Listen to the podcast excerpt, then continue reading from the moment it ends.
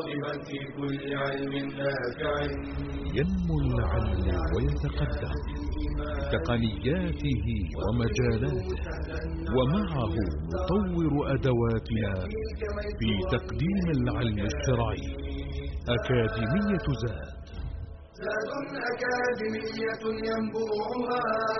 صاف صاف ليروي غلة الظمآن والسيرة العلياء عطرة الشدى. طيب يفوح لأهل كل زمان.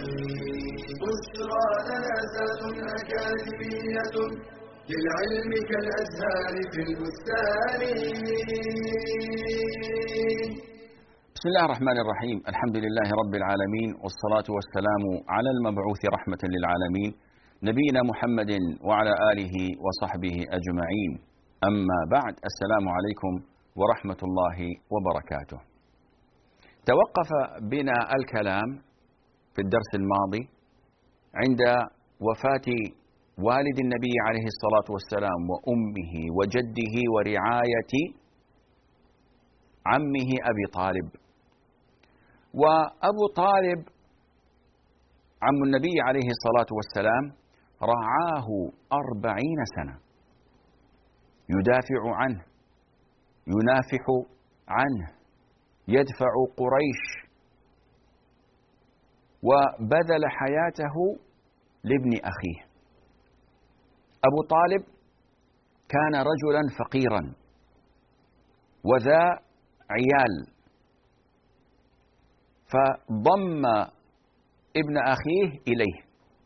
وإلى أولاده وعاملهم أفضل مما يعامل أبناءه. حتى أن النبي صلى الله عليه وآله وسلم أراد أن يرد شيئا من الدين وذلك بأن رعى الغنم كما جاء في الصحيح. أن النبي صلى الله عليه وآله وسلم قال ما من نبي إلا ورعى الغنم. قالوا حتى أنت يا رسول الله؟ قال حتى أنا. رعيت الغنم لبني فلان على قراريط. فكان يريد أن يساعد عمه في المصروفات وفي النفقات فرعى الغنم صلى الله عليه وآله وسلم. وعندما تزوج خديجة وسيأتي الحديث عن ذلك فيما بعد إن شاء الله وقدر ساعد عمه بأن أخذ منه عليا رضي الله عنه وأرضاه وكان طفلا لينشأ في بيت النبوة وليتربى مع ابن عمه صلى الله عليه وآله وسلم الذي حنى عليه وتعاهده ورباه حتى صار من صار رضي الله عنه وأرضاه. أبو طالب كان فقيرا. والرسول عليه الصلاة والسلام رعى الغنم. لكن لماذا ما من نبي إلا ورعى الغنم؟ لماذا هذه الخصلة المشتركة بين جميع الأنبياء؟ قال العلماء لعل في ذلك تعويدا للأنبياء على السياسة العامة.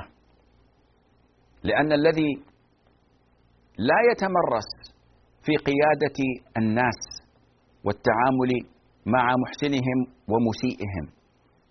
ربما أتى بالكوارث. إذا ساد الناس من لا خبرة له في التعامل معهم ولا في معرفة المصالح من المفاسد أدى ذلك إلى فساد الأمة. ولذا قال النبي صلى الله عليه وآله وسلم لمن سأله يا رسول الله متى الساعة؟ قال إذا ضيعت الأمانة فارتقب الساعة. قال الرجل فما تضيعها؟ قال إذا وسد الأمر إلى غير أهله فارتقب الساعة. قيادة وسياسة العامة أمر عظيم. وقد قال عليه الصلاة والسلام في الحديث الصحيح أن الكبر والأنفة في أهل الإبل والخيل. الذي يربي الإبل والذي يربي الخيل تجد فيه كبر وأنفة وكما يقال بالعامية شوفة نفس لأنه يأخذ من أخلاق تلك الدواب فالناقة تشمخ بأنفها في عز وكبر وكذا الخيل. قال عليه الصلاة والسلام والسكينة في أصحاب الغنم الذين يتعاهدون الغنم. هؤلاء تجد فيهم السكينة تجد فيهم الطيبة تجد فيهم الهدوء لأنهم يأخذون من هذه من أخلاق تلك الدواب بما فيها من سكينة وهدوء ونحو ذلك. كذلك الأنبياء كانوا يرعون الغنم لأنهم يتعلمون بذلك الحنو على مريضهم ومساعدة ضعيفهم وشيء من هذا القبيل الذي يوجد في كل من يتعاهد الغنم بالتربية. وأضف إلى ذلك أن أفضل ما أكل منه الرجل كسب يده. وقد كان داود عليه الصلاة والسلام يأكل من كسب يده كما جاء عن النبي عليه الصلاة والسلام. فالأنبياء عندما يرعون الغنم فإنهم يأكلون من كسب أيديهم. وقصة رعاية الغنم لسيدنا موسى عليه الصلاة والسلام. عشر سنين معروفة ومذكورة. أبو طالب كان يحب ابن أخيه حبا عظيما. ولكن هذا الحب لا يتنافى مع قواعد الشرع الأصيلة. ولذا جاء عن العباس عم النبي صلى الله عليه وآله وسلم ورضي الله عن العباس أنه سأل النبي عليه الصلاة والسلام أرأيت أبا طالب؟ وما كان يساندك ويحنو عليك وينافح عنك؟ هل نفعته بشيء؟ قال النبي صلى الله عليه وآله وسلم في معنى الحديث أنه في ضحضاح من النار. ولولا أنا لكان في الدرك الأسفل من النار. وجاء في بعض الروايات أن أخف الناس عذابا هو أبو طالب. توضع جمرة من نار في نعله فيغلي من حرها دماغه نسأل الله لنا ولكم العافية. فأبو طالب الذي حاول النبي صلى الله عليه وآله وسلم أن يدعوه إلى الإسلام وأن يجعله يتكلم وينطق بكلمة الحق وشهادة الحق إلى آخر أنفاسه. وحزن على موته صلى الله عليه وسلم لكن رفاق السوء منعوه من ذلك. فكان صلى الله عليه وسلم يقول له وهو على فراش موته يا عماه قل كلمة أشفع لك بها عند ربي عز وجل قل لا إله إلا الله. وكان مترددا وكان موشكا على قول هذه الكلمة العظيمة وأبو جهل ورجل آخر عند رأسه يقول أتترك ملة عبد المطلب؟ أتترك ملة آبائك وأجدادك حتى أقنعوه بعدم قولها؟ وقال هو أي عن نفسه هو على ملة عبد المطلب ومات على ذلك. فنسأل الله عز وجل لنا ولكم حسن الخاتمة فإنما الأعمال بالخواتيم. ماذا نفعه أن اعتنى بولد أخيه أربعين سنة. أبو طالب من حبه لابن أخيه كان يصطحبه في كل مكان. ويخشى عليه. جاء في السير قصة بحيرة الراهب. ومما جاء أن النبي صلى الله عليه وسلم لما كان ابن آه، اثنتي عشرة سنة أخذه عمه معه في رحلة إلى الشام حتى وصل إلى بصرى. كثير من الناس يعني عندما يقرأ هذه يظن أنها البصرة التي في العراق وهي ليست تلك المدينة إنما هي بصرى وهي المعروفة عند العرب وهي قديمة ولها إرثها وتاريخها وهي المذكورة في أحاديث الرسول عليه الصلاة والسلام أن النار التي تخرج من المدينة تضيء لها أعناق الإبل في بصرى وهي الحادثة التي حصلت في العام آه، السادس المئة السادسة تقريبا. وذا كتب عنها النووي الإمام النووي وغيرهم من المؤرخين أنها خرجت في المدينة. أضاءت لها أعناق الإبل ببصرة. فهذه المدينة تختلف عن البصرة التي في العراق. بصرة في الشام. فذهب الرسول عليه السلام مع عمه. فلما وصلوا إلى تلك المدينة تروي كتب آه، آه، السيرة أن راهبا باسم آه، بحيرة وكان في صومعته وكان في ديره كان لا يخرج إلى من مر به ولا يتكلم معهم ولا يحدثهم. وطبعا الناس يعرفون أنه في السفر في الصحراء وفي المفاوز وفي البرية يحتاج إذا رأى بيتا أو مكانا أو ديرا أو قصرا أن ينزل كضيف وأن يستقي وأن يرتاح. والناس كانوا يفعلون ذلك من باب الكرم. وهذا من قديم الزمان. لا يؤمن أحد قال عليه الصلاة والسلام من كان يؤمن بالله واليوم الآخر فليكرم ضيفه. وانظر إلى حال إبراهيم عليه الصلاة والسلام. من آلاف السنين إذ كان يشعل النار ويقري الضيف. وهل أتاك حديث ضيف إبراهيم المكرمين؟ ضيوف أجانب إذ دخلوا عليه فقالوا سلاما. قال سلام بالرفع يعني أكرم وأفضل في رد السلام. قوم منكرون فراغ. شوف الفاء تقتضي التعقيب والفورية. فراغ ذهب. فراغ إلى أهله فجاء بعجل سمين. أياميهم لم تكن عندهم مايكروويف وأفران هذا دليل على أن العجل السمين مطهو وجاهز ينتظر الأضياف. فقربه إليهم ولم يقل لهم تعالوا إلى الطعام. هو الذي قربه إليهم. وقال ألا تأكلون بالسؤال والتحبب والتودد؟ هذه حال الكرمة هذه حال الناس الأسوياء أنهم يستقبلون الأضياف ويكرمونهم بل ويؤثرونهم على ما بهم يؤثرونهم على ما هم في حاجته ولو كان بهم خصاصة كما جاء في وصف الأنصار. سبحان الله في تلك القافلة تغير الحال. بحيرة الذي لم يكن يفتح بابا ولم يكن يكلم أحدا فتح بابه ودعا الأضياف إلى الدخول. فتركوا متاعهم وتركوا النبي عليه الصلاة والسلام يحرس أمتعتهم ودخلوا. فلما دخلوا قالوا أجئتم كلكم؟ قالوا نعم. قالوا ألم تتركوا أحدا؟ قالوا بلى تركنا يتيما. عند متاعنا قال ائتوا به فأتوا به.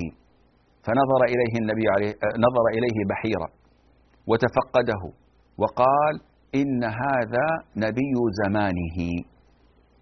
السبب أنه قال لما أتيتم رأيت غمامة تظله وتذهب حيثما ذهب. فلما جئتم إلى الدير أو إلى صومعتي رأيت الغمامة كما هي. فلما أتيت به أتيتم به جاءت الغمامة فظللت المكان كله فعرفت أنه هو وأن في ظهره خاتم النبوة وهو كالبيضة بيضة الحمام في حجمها وكذا وكذا. هذه القصة مشهورة في كتب السيرة. بل هذه القصة موجودة تقريبا في كل كتب السيرة وأمر أبا طالب أن يرجع بابن أخيه فإنه لو سمعت به اليهود والنصارى لقتلوه ولا آذوه لمعرفتهم بأنه نبي هذا الزمان صلى الله عليه وآله وسلم. طيب هذه القصة على شهرتها. هل نتدارسها أو نعرض عنها؟ الأصل في قصص السيرة أنه يتهاون الناس فيها كثيرا وفي روايتها ما لم تتعرض إلى حكم فقهي أو أمر عقدي أو أمر يخالف هذا الدين ولا فالأصل أن السير فيها كثير من الأحاديث الضعيفة والأحاديث ربما أن تكون الموضوعة. هنالك فاصل وبعدها إن شاء الله عز وجل نواصل الحديث في هذه المسألة فارتقبونا.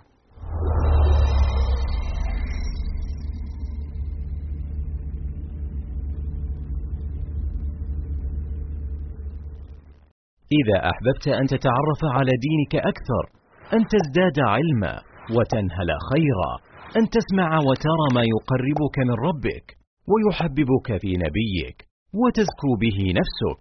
في قناة زاد تجد ذلك وأكثر. تصفح وتجول في واحة إيمانية من مقاطع مميزة من إنتاج مجموعة زاد. تتنوع بين المادة العلمية والرقائق الإيمانية والفواصل الدعوية المحترفة إعلامية والمؤصلة منهجية. تخاطب الرجال والنساء الكبار والصغار. تدعو البعيد وتؤنس القريب. مقاطع motion graphic مميزة.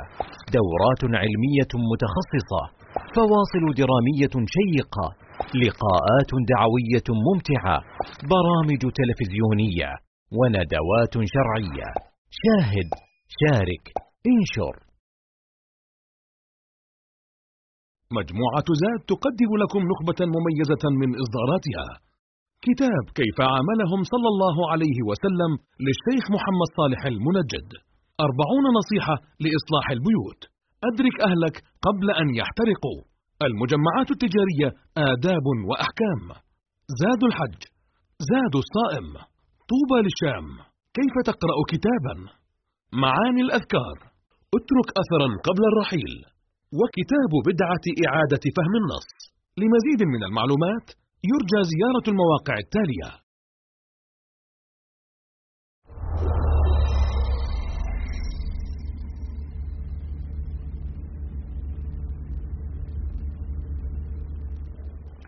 السلام عليكم ورحمة الله وبركاته. قصة الراهب بحيرة. ردها كثير من المحدثين فردها الإمام الذهبي وتكلم عليها بشيء من التفصيل متنا وسندا. إيش يعني متنا وسندا؟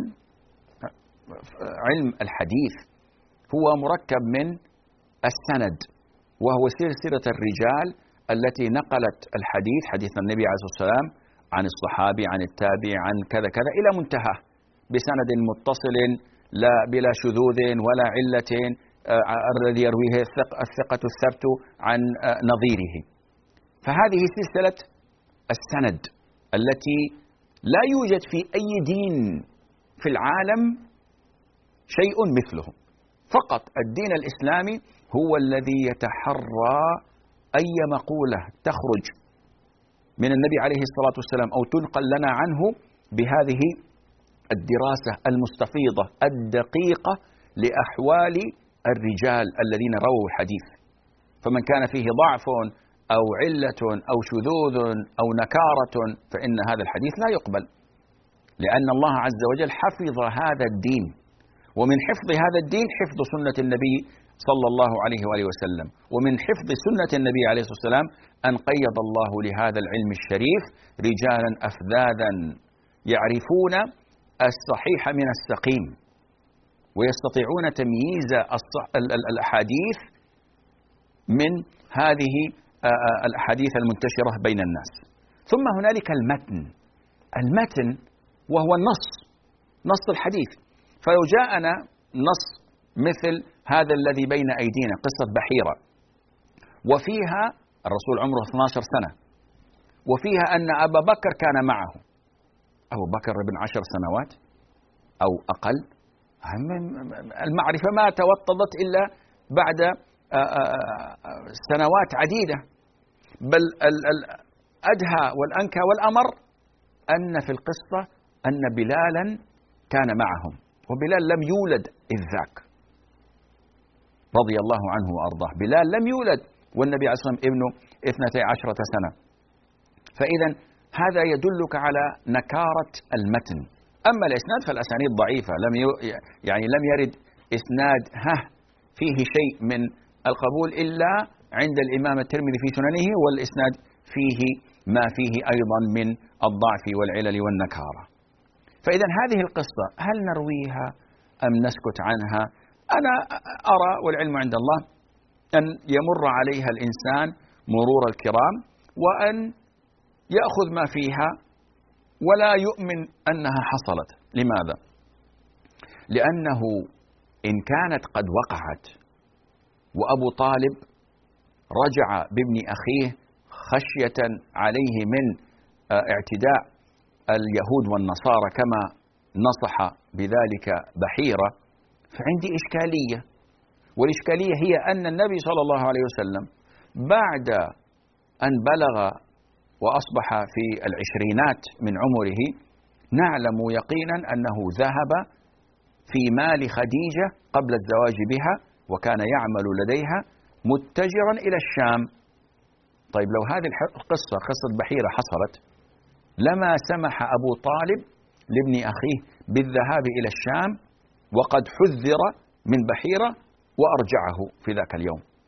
ولما ذهب النبي صلى الله عليه وسلم أصلا ولا عرف أنه نبي هذه الأمة بعدما تحدث بحيرة ولا كان عنده استعداد لتلقي النبوة من جبريل عليه السلام عندما جاءه في غار حراء وقال له اقرأ. ما كان خاف عليه الصلاة والسلام قال نحن أنا أستنيك من زمان. لذا القصة كقصة تروى في كتب السيرة ولكن لا أص... لا نستطيع أن نجزم بصحتها وإن كان القلب يميل إلى عدم صحتها.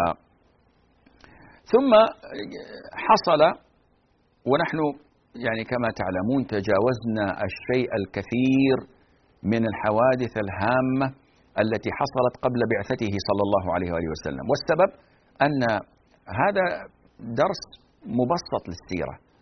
التوسع يأتي إن شاء الله في مراحل متقدمة لكن نحن نحاول أن نحيط بها إحارة السوار بالمعصم قدر الإمكان وبأسرع الأوقات وفي أسهل العبارات إذا ربنا عز وجل يسر. حصل في حياة النبي عليه الصلاة والسلام وقبل البعثة حلف يسمى بحلف الفضول.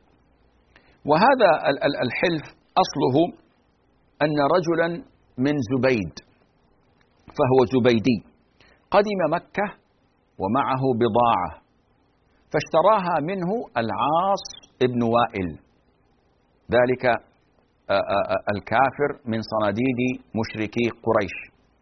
وكان يسرق أموال الناس ويأكلها بالباطل متسترا خلف نسبه وقوته وعشيرته. فاشترى منه البضاعة ثم حبس عنه ثمنها. طبعا هذا الرجل جاي في الموسم ويريد أن يترزق الله عز وجل وكانوا يحجون ويبيعون وهذا مستمر إلى عهدنا الحالي. فليس عليكم جناح أن تبتغوا فضلا من ربكم كما جاء في سورة البقرة، لا حرج على المسلم أن يحج وأن يعمل في التجارة، فهذا أمر قد أباحه الله عز وجل للمسلمين، وهكذا الحال كانت مع المشركين. لكن هذا العاص وله من اسمه نصيب. جحد الرجل وحبس عنه حقه، فذهب هذا المسكين واستعدى عليه الأحلاف من عبد الدار ومخزوما وجمح وسهما وعدي بن كعب. ذهب إلى العشائر كلها في قريش ولا أحد نظر إليه ولا أقام له وزنا بل زجروه ونهروه. ما تستحي. أما تخشى الله هذا سيد من سادات قريش. تريد منه سعر بضاعة؟ اذهب. يعني سبحان الله أكل مال الناس بالباطل ويعينوه على ذلك. فالرجل عندما وجد أنه ما له من نصير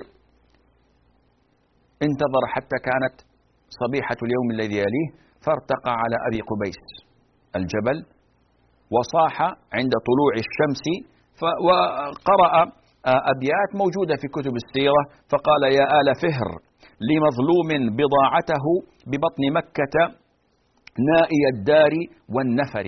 أنا إنسان بعيد. أنشد بضاعتي بض...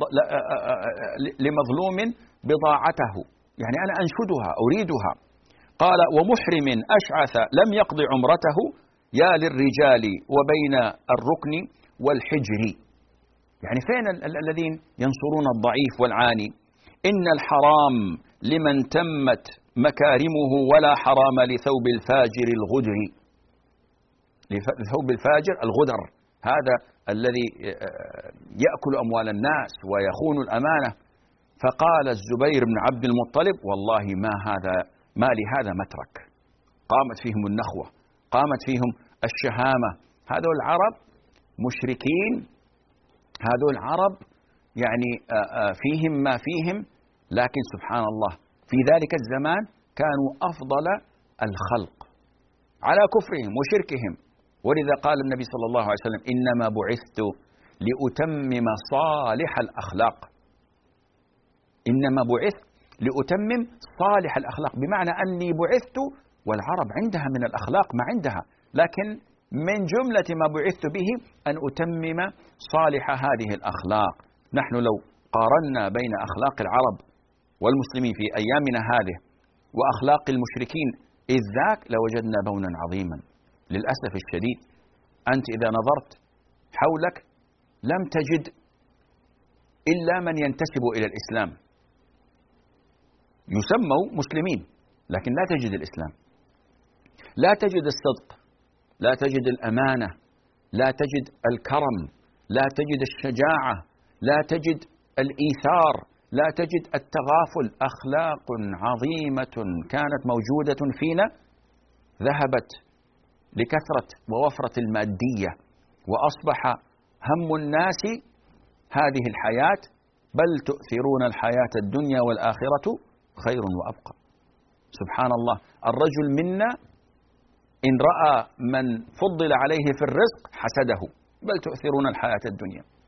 ولو فاتته صلاة الفجر أياما وأسابيع وشهورا متتالية ما هز ذلك في جسده شعره.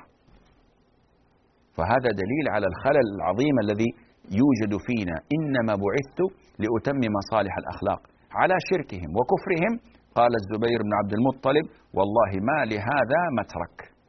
ما في أمل. ما في شيء ممكن نفعله. فاجتمعت القبائل واجتمعوا كلهم على نصرة الضعيف وأخذ حقه والانتصار للمظلوم من ظالمه. قال النبي صلى الله عليه وسلم والحديث رواه البيهقي وصححه الألباني عن طلحة بن عبد الله بن عوف أن الرسول قال صلى الله عليه وسلم لقد شهدت في دار عبد الله بن جدعان حلفا ما أحب أن لي به حمر النعم ولو أدعى به في الإسلام لأجبت أو كما قال عليه الصلاة والسلام. عبد الله بن جدعان هذا كان من أشراف قريش ومن كرمائهم ومن نبلائهم وهو إن لم تخن الذاكرة التي الذي جاء ذكره في حديث أمنا عائشة. إذ قالت يا رسول الله أرأيت عبد الله بن جدعان؟ فإنه كان يطعم الجائع ويفك العاني والأسير ويغيث آه، ذا الحاجة والملهوف. فقال عليه الصلاة والسلام يا عائشة لا ينفعه ذلك وهو في النار لأنه لم يقل ذات يوم رب اغفر لي خطيئتي يوم الدين. سبحان الله أين ذهب المقياس الصحيح بين الناس؟ الأصل عند المسلم أنه ينظر إلى الأمور بمنظار الشرع. تجد الآن الرجل يمدح الآخر كما جاء في الحديث في صحيح الإمام مسلم في حديث رفع الأمانة قال يقول ما أجلده ما أظرفه وليس في قلبه مثقال ذرة, ذرة من إيمان أو كما قال عليه الصلاة والسلام. الناس الآن يقيمون الآخرين على الأعمال الدنيوية ويغفلون أن هذه الأعمال لا وزن لها إن خلا القلب من إيمان. فتجد من يمدح المشركين تجد من ينظر نظرة فخر وشيء من التقدير والتعظيم لكافر. قال يا أخي فلان هذا جواد هذا فلان كريم هذا فلان مخترع هذا فلان نبيل. لكنه كافر. يجعل مع الله إلها غيره يجعل لله ولدا. قال يا أخي هذا له دينه. هذه أمورهم عند الله عز وجل. سبحان الله. أنت ترفض أيضا أن تعترف بأن هذا كافر. ولذا جاء في بعض نواقض الإسلام أنه من لم يكفر الكافر أو شك في كفره فهذا ناقض من نواقض الدين. لقد كفر الذين قالوا إن الله ثالث ثلاثة. الله عز وجل حكم عليهم بالكفر وأن تقول يا أخي لا تقول النصراني كافر هذا أهل الكتاب. هو أهل الكتاب كافر. لكنه الناس عندهم خلل في أمور العقيدة عندهم خلل في أمور التقييم. تجد الناس يحكمون على الآخرين بالمقاييس الدنيوية. فأتت هذه القبائل وتحالفوا. على ماذا تحالفوا؟ هذا إن شاء الله ما سنعرفه بعد الفاصل فابقوا معنا.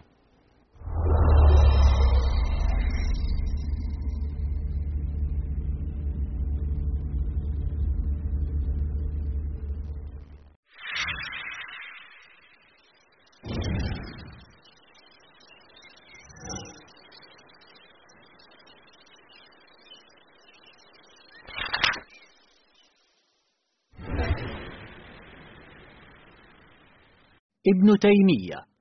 هو أحمد بن عبد الحليم بن عبد السلام أبو العباس ابن تيمية. الإمام الفقيه المفسر المجتهد شيخ الإسلام. ولد في حران وتحول به أبوه إلى دمشق فنبغ واشتهر. له عشرات التصانيف النافعة. منها منهاج السنة النبوية ودرء تعارض العقل والنقل والصارم المسلول. والعقيدة الواسطية وغيرها. مات رحمه الله معتقلا بقلعة دمشق سنة ثمان وعشرين وسبعمائة من الهجرة فخرجت دمشق كلها في جنازته.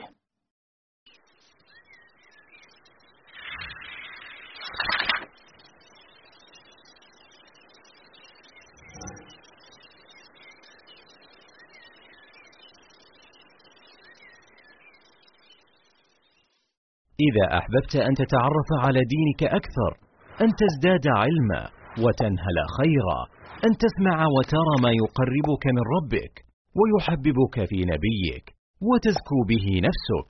في قناة زاد تجد ذلك وأكثر. تصفح وتجول في واحة إيمانية من مقاطع مميزة من إنتاج مجموعة زاد. تتنوع بين المادة العلمية والرقائق الإيمانية والفواصل الدعوية المحترفة إعلامية والمؤصلة منهجية. تخاطب الرجال والنساء الكبار والصغار. تدعو البعيد وتؤنس القريب. مقاطع motion graphic مميزة. دورات علمية متخصصة. فواصل درامية شيقة. لقاءات دعوية ممتعة. برامج تلفزيونية. وندوات شرعية. شاهد شارك انشر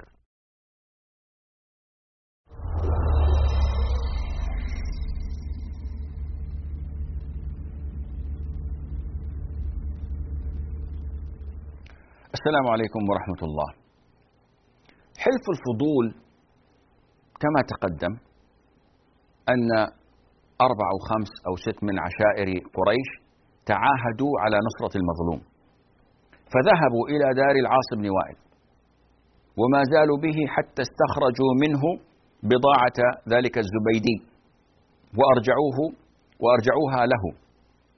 ثم يروى بعد تعاهدهم على نصرة المظلوم أن امرأة من بني عبد الدار أو من بني عبد المناف أتتهم بطست فيه طيب وقيل فيه ماء زمزم.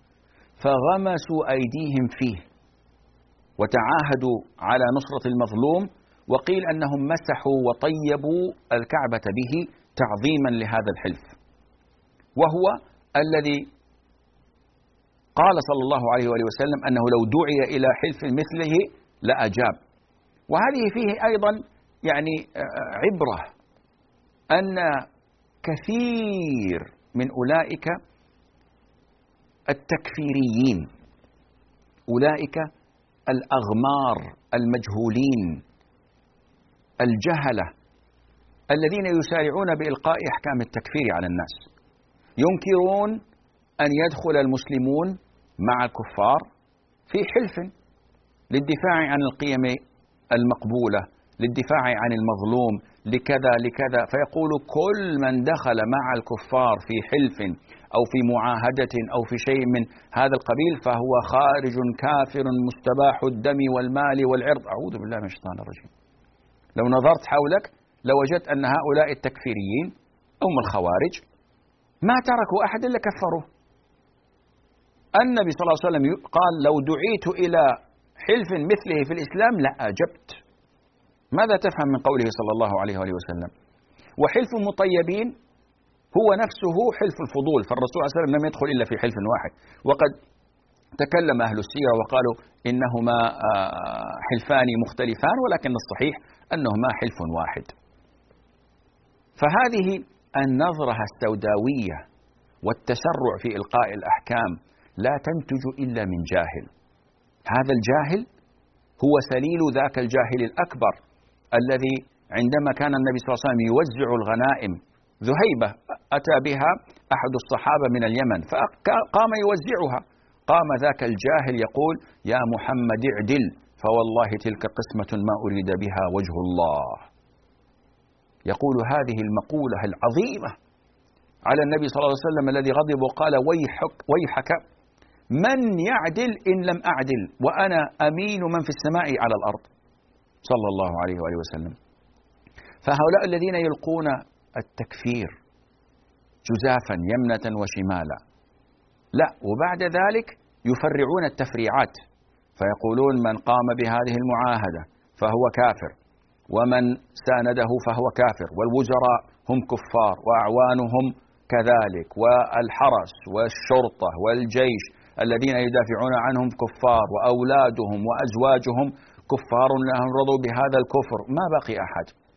ولذلك ترى جمعيات التكفير والهجرة كما ظهر في مصر وكما ظهر في غيرها من البلاد وما نراه الآن من دغاعش ومن دغاعش الدولة الغير إسلامية في العراق والشام.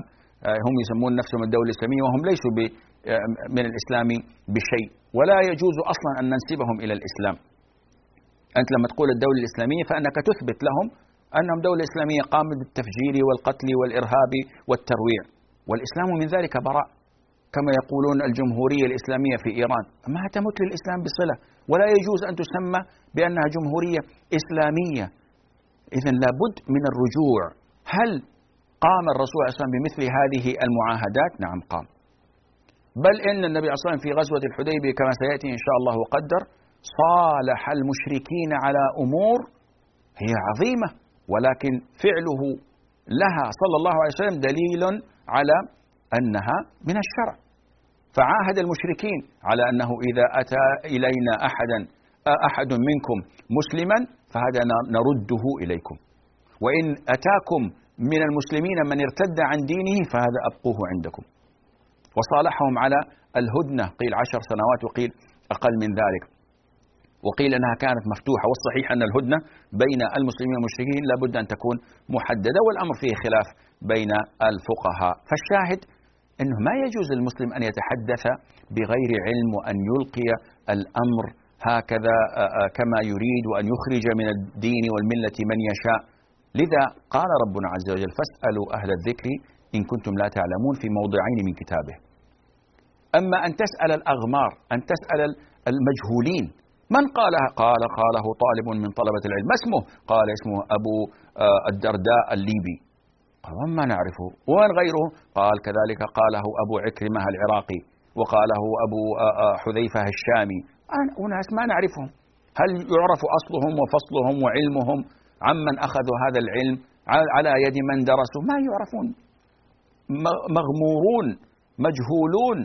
فلذلك من سيرة الرسول عليه الصلاة والسلام نستقي العلم ونتأدب بآداب الإسلام ونعلم من الذي يهرطق وينطق بغير بغير علم ويهرف بما لا يعرف من من عنده ذاك العلم.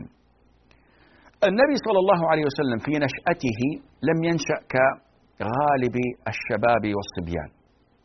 فكما تقدم الله عز وجل الذي رباه الله عز وجل الذي حماه والله يعصمك من الناس فالله عز وجل عصمه ورباه وأنشأه أفضل التنشئة. أدبني ربي فأحسن تأديبي. وهذا الحديث فيه نظر لكنه صحيح من ناحية المعنى.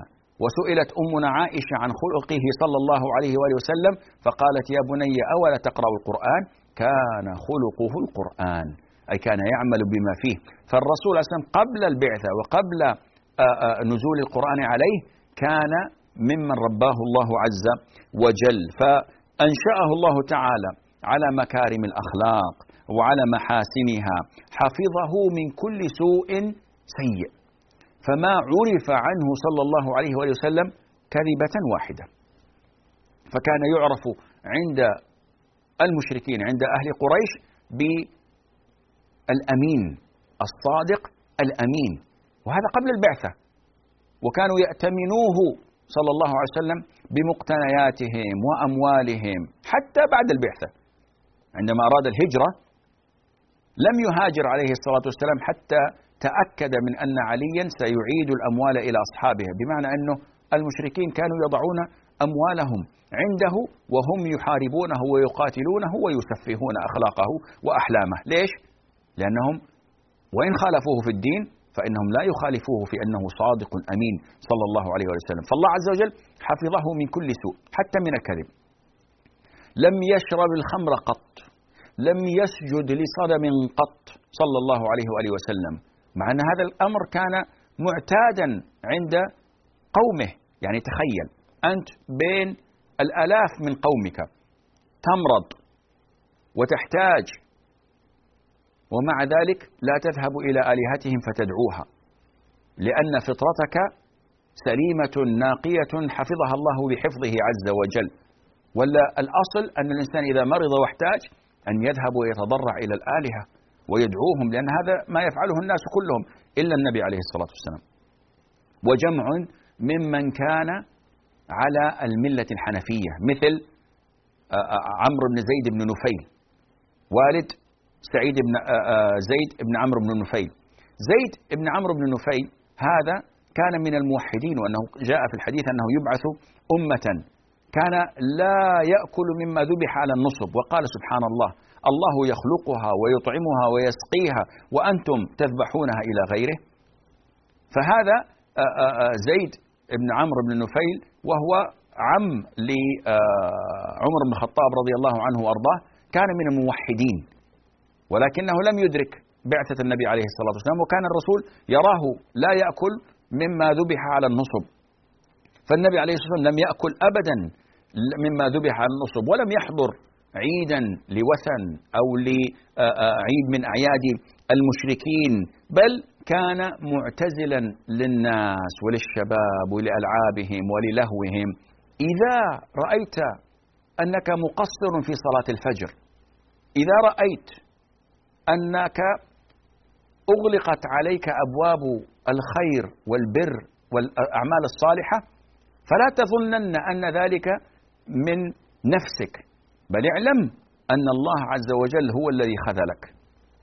الله عز وجل يقول في الآية السادسة والأربعين من سورة التوبة ولو أنهم أرادوا الخروج أي المنافقين لأعدوا له عدة ولكن كره الله انبعاثهم فثبطهم. وقيل اقعدوا مع القاعدين. لو أرادوا الخروج لو كانت لديهم النية الصالحة لأعانهم الله عز وجل. لكن الله هو الذي كره انبعاثهم فثبطهم. وأنت الله عز وجل كره استيقاظك للفجر لأنه ليست لك نية في صلاة الفجر ولا استعداد فثبتك ثبتك وأنامك. والنبي عليه الصلاة والسلام الله عز وجل حاجره ومنعه من الوقوع فيما يقع فيه الشباب شباب قومه. ولم يكن عليه الصلاة والسلام يطيق على سماع الحلف باللات والعزة والآلهة الباطلة وكان يتأذى من ذلك تأذيا آه، عظيما. روى جابر بن عبد الله رضي الله عنهما أنه لما بنيت الكعبة ذهب النبي صلى الله عليه وسلم والعباس ينقلان الحجارة فقال العباس للنبي صلى الله عليه وسلم اجعل إزارك على رقبتك يقيك من الحجارة. وأمور العورات آنذاك كان فيها تساهل عظيم. والرجال مع الرجال أمر عادي عندهم وهذا محرم في شرعنا. وللأسف هذا الأمر موجود عندنا إلى الآن. تجد أن الرجال يغيرون في آه، آه، غرف تغيير الثياب وربما يتجرد أحدهم كما يتجرد البعير والناس ينظرون إليه. والنساء في الأفراح وفي الاحتفالات يلبسن العاري والشفاف والقصير وهذا كله أمر محرم. يقول آه، جابر فخر إلى الأرض وطمحت عيناه إلى السماء ثم أفاق فقال إزاري إزاري. فشد عليه إزاره. فالله عز وجل يحميه حتى لما يعني أراد أن يرفع إزاره فتظهر عورته لكي يحمل الحجارة لبناء كعبة. عبادة عظيمة. الله عز وجل حماه فجعله يسقط مغشيا عليه ولا تنكشف عورته. فلما استفاق قال إزاري إزاري. وامتنع عن كشف آه، عورته صلى الله عليه وآله وسلم. فبالجملة الله عز وجل حمى نبيه صلى الله عليه وسلم وحفظه وكل من له عينان كل من له نصيب من الإنصاف والعدل. لو نظر في سيرته صلى الله عليه وسلم لعلم أنها علم على نبوته. يعني لا تنظر إلى القرآن لا تنظر إلى الحديث انظر إلى سيرته العطرة انظر إلى حياته وكيف حماه الله عز وجل وتعاهده ورباه تعلم أن ذلك علم من نبوته صلى الله عليه وآله وسلم. وبهذا نختم درسنا لهذا اليوم على أمل اللقيا بكم. فإلى ذلك الحين أترككم في أمان الله. والسلام عليكم ورحمة الله وبركاته. يا راغبا في كل علم نافع. متطلعا لزيادة الإيمان. وتريد سهلا النوال ميسرا. يأتيك ميسورا بأي مكان. زاد زاد أكاديمية ينبوعها. صاف صاف ليروي غلة الظمآن والسيرة العلياء وعطرة الشدى طيب يفوح لأهل كل زمان. بشرى لنا زاد أكاديمية للعلم كالأزهار في البستان.